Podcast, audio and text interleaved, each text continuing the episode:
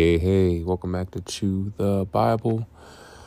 It's 10:35 in the morning on July 18th, 2022. We're in the book of Isaiah still. Chapter 63, so much for me uh finishing out last night. I was knocked out after a while before I knew it, these Bibles were looking at me. and so here we are. I enjoyed sleeping in, taking some rest, and uh,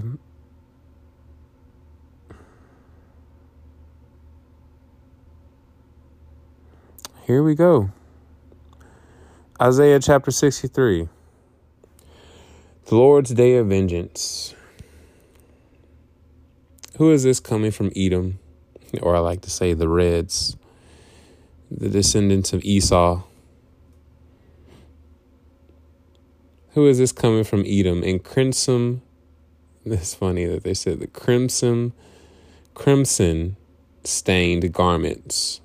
They had on Alabama crimson tide jerseys from Bozrah this one who is splendid in his apparel, striding in his formidable might.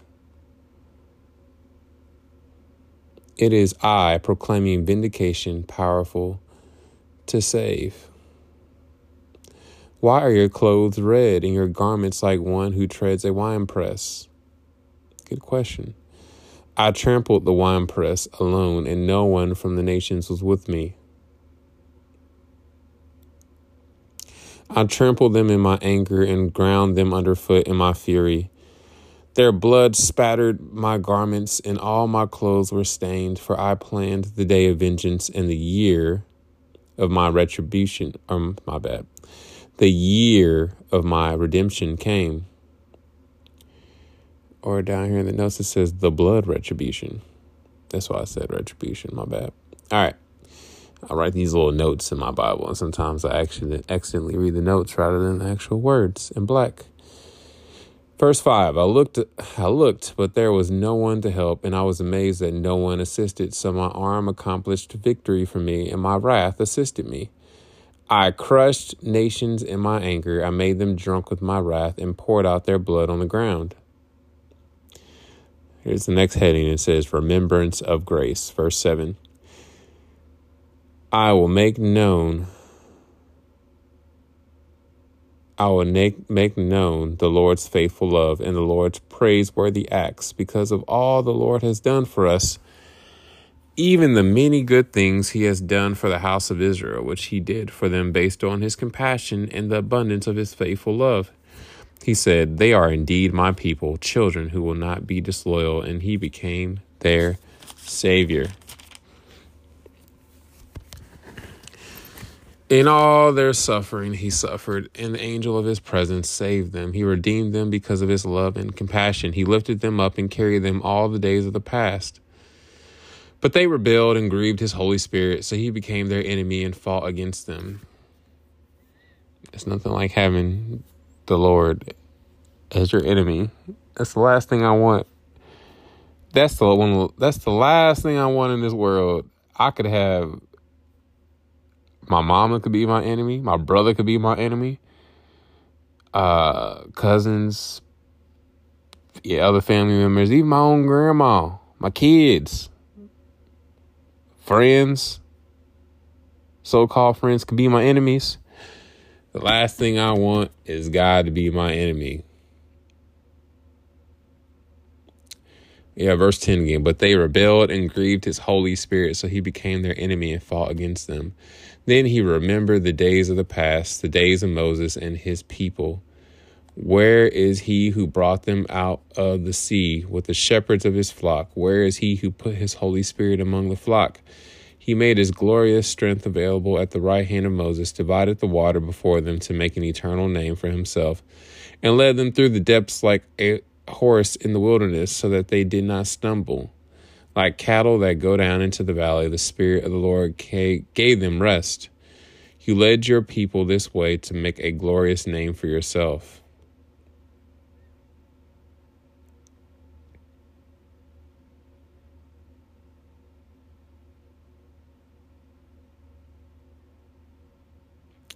Israel's prayer. Oh, let me go back. Verse 13, and led them. No, let's go back to verse 12. He made his glorious strength available at the right hand of Moses, divided the water before them to make an eternal name for himself, and led them through the depths like a horse in the wilderness, so that they did not stumble. Like cattle that go down into the valley, the Spirit of the Lord gave them rest. You led your people this way to make a glorious name for yourself. It's like God took them the hard way, not the easy way. For his glory.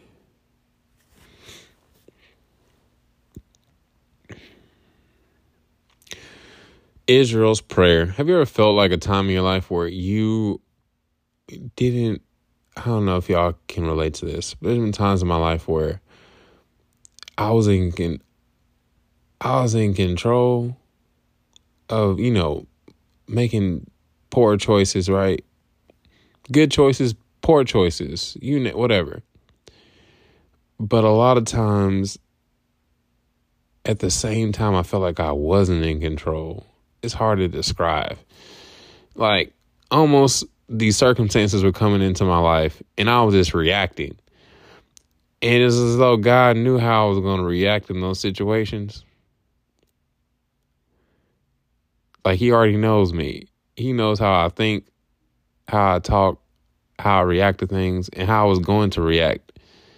And because of that, almost as though I didn't have control. It's hard to describe like what I'm trying to say.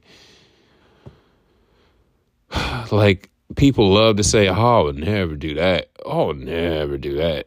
That dude, or they'd be like, "That person crazy. What's wrong with him? What's wrong with her?" It's like you might think you wouldn't act a certain way. Let's let's see, let's see. Yeah, certain things happen in your life. Let's see if you had Job's situation, how you would act all that stuff that happened to Job, how you would react to it. You might think you would be cool or not. Yeah, it's easy to look at people doing certain things and act like you would never do that, right? But it's nothing but the grace of God keeping you sane, keeping you on the right track, on the narrow path. It's nothing but the grace of God. And even when you veer off the path, for those of us who've given our life to Christ, who have accepted Him as our Lord and Savior, and know that He is the only source of our salvation, right? And we have a relationship with Him, not religion, a relationship. It's almost as though, yeah, sometimes it feels like, I don't know, for me personally, God had a plan that I didn't understand at the time. And he knew I would even react negatively the way I did. That would be a fun exercise to go back to David and just read those stories about David's life and just take the example of Bathsheba and that temptation that was in front of him that and then the cover up crime of having Uriah killed my God already knew all that was going to happen with David. He knew how David was going to act in those situations.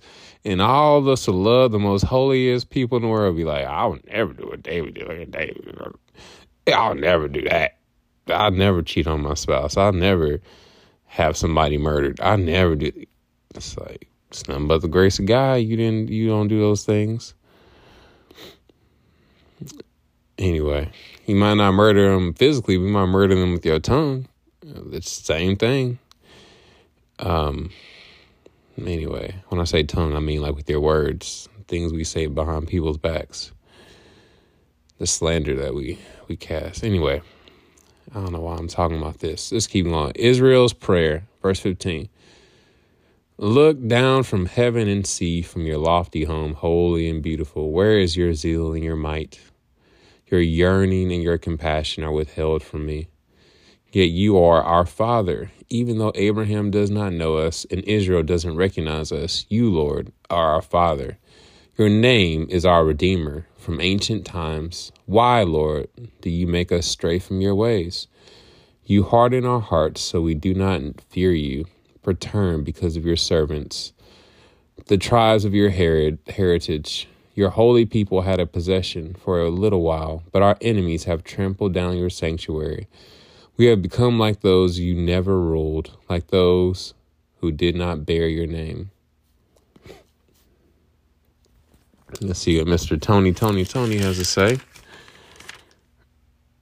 Alrighty, righty, righty.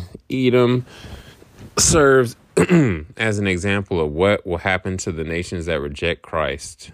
Bozrah was one of its capital cities. See Numbers chapter 20 verse 14 through 21 for insight into this people's this people group's cruelty. The nations God will judge at Christ's return are pictured metaphorically as trampled in God's winepress until they are crushed. Indeed, when the sins of the nations are ripe, they will be judged in the winepress of God's wrath. See Revelation chapter 14, verse 19. Now is the day of repentance. Now is the time for second chances. In that day, there will be no second chances and there will be no escape. Mm.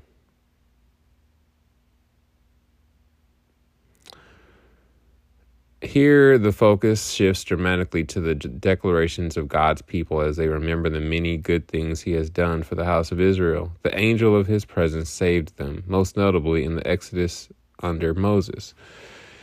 But since that was true, the exiles in Babylon might ask, Why are we in this mess in Babylon? Isaiah answers on God's behalf. They rebelled and grieved his Holy Spirit, a statement that Paul echoes in Ephesians 4:30. Therefore God fought against them. When God came to Moses in the burning bush, he said, I have observed the misery of my people in Egypt, and I have heard them crying out because of their oppressors. I know about their sufferings, and I have come down to rescue them. See Exodus chapter 3, verse 7 and 8. He had done it before, he would do it again. They asked for deliverance even though they had to admit with embarrassment that they were sinful, that their ancestors, Abraham and Israel, and uh, or Jacob would not recognize them. That's quite a statement considering that what a deceiver Jacob was. Mm-hmm. Until God straightened out his act, God's people had gotten so bad that they had become like Pharaoh, who rejected God's demands to let his people go and harden his own heart. Mm. Eventually, God confirmed Pharaoh's choice and hardened his heart too. The people of Israel and Judah rejected the Lord repeatedly. No matter how many times God urged them through his prophets to repent, they pressed on in their idolatry. So he hardened their hearts and judged them through the nations that conquered them.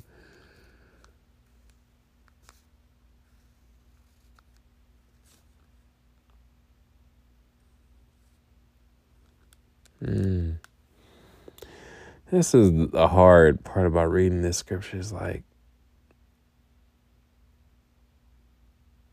I don't know, about hardening our heart repeatedly. it's like sometimes I like, I don't know, in my own life, it's like you don't want to harden your heart. You, it's not your intention. I don't know. But you find yourself doing it out of anger, out of like sadness I don't know. It's hard. Yeah. Lord, I just thank you for this word. Thank you that you're a good father, you're a gracious father. Help us not harden our hearts like the children of Israel. Help us to repent and turn to you, Lord. Show us what repentance means. Show us what that really, really means, Lord. And uh, we thank you for your word. We thank you for your goodness, your kindness, your mercy. I pray as we close out, finishing up the rest of the book of Isaiah, that you continue to speak to our hearts and our minds and transform the way we think. I pray for favor as I go to this car dealership to get my car worked on. Just thank you, Lord. You're a good father, you're a gracious father, you're a kind father. Order my steps, and I pray against all fear, all anxiety, all worry. In Jesus' mighty precious name I pray. Amen.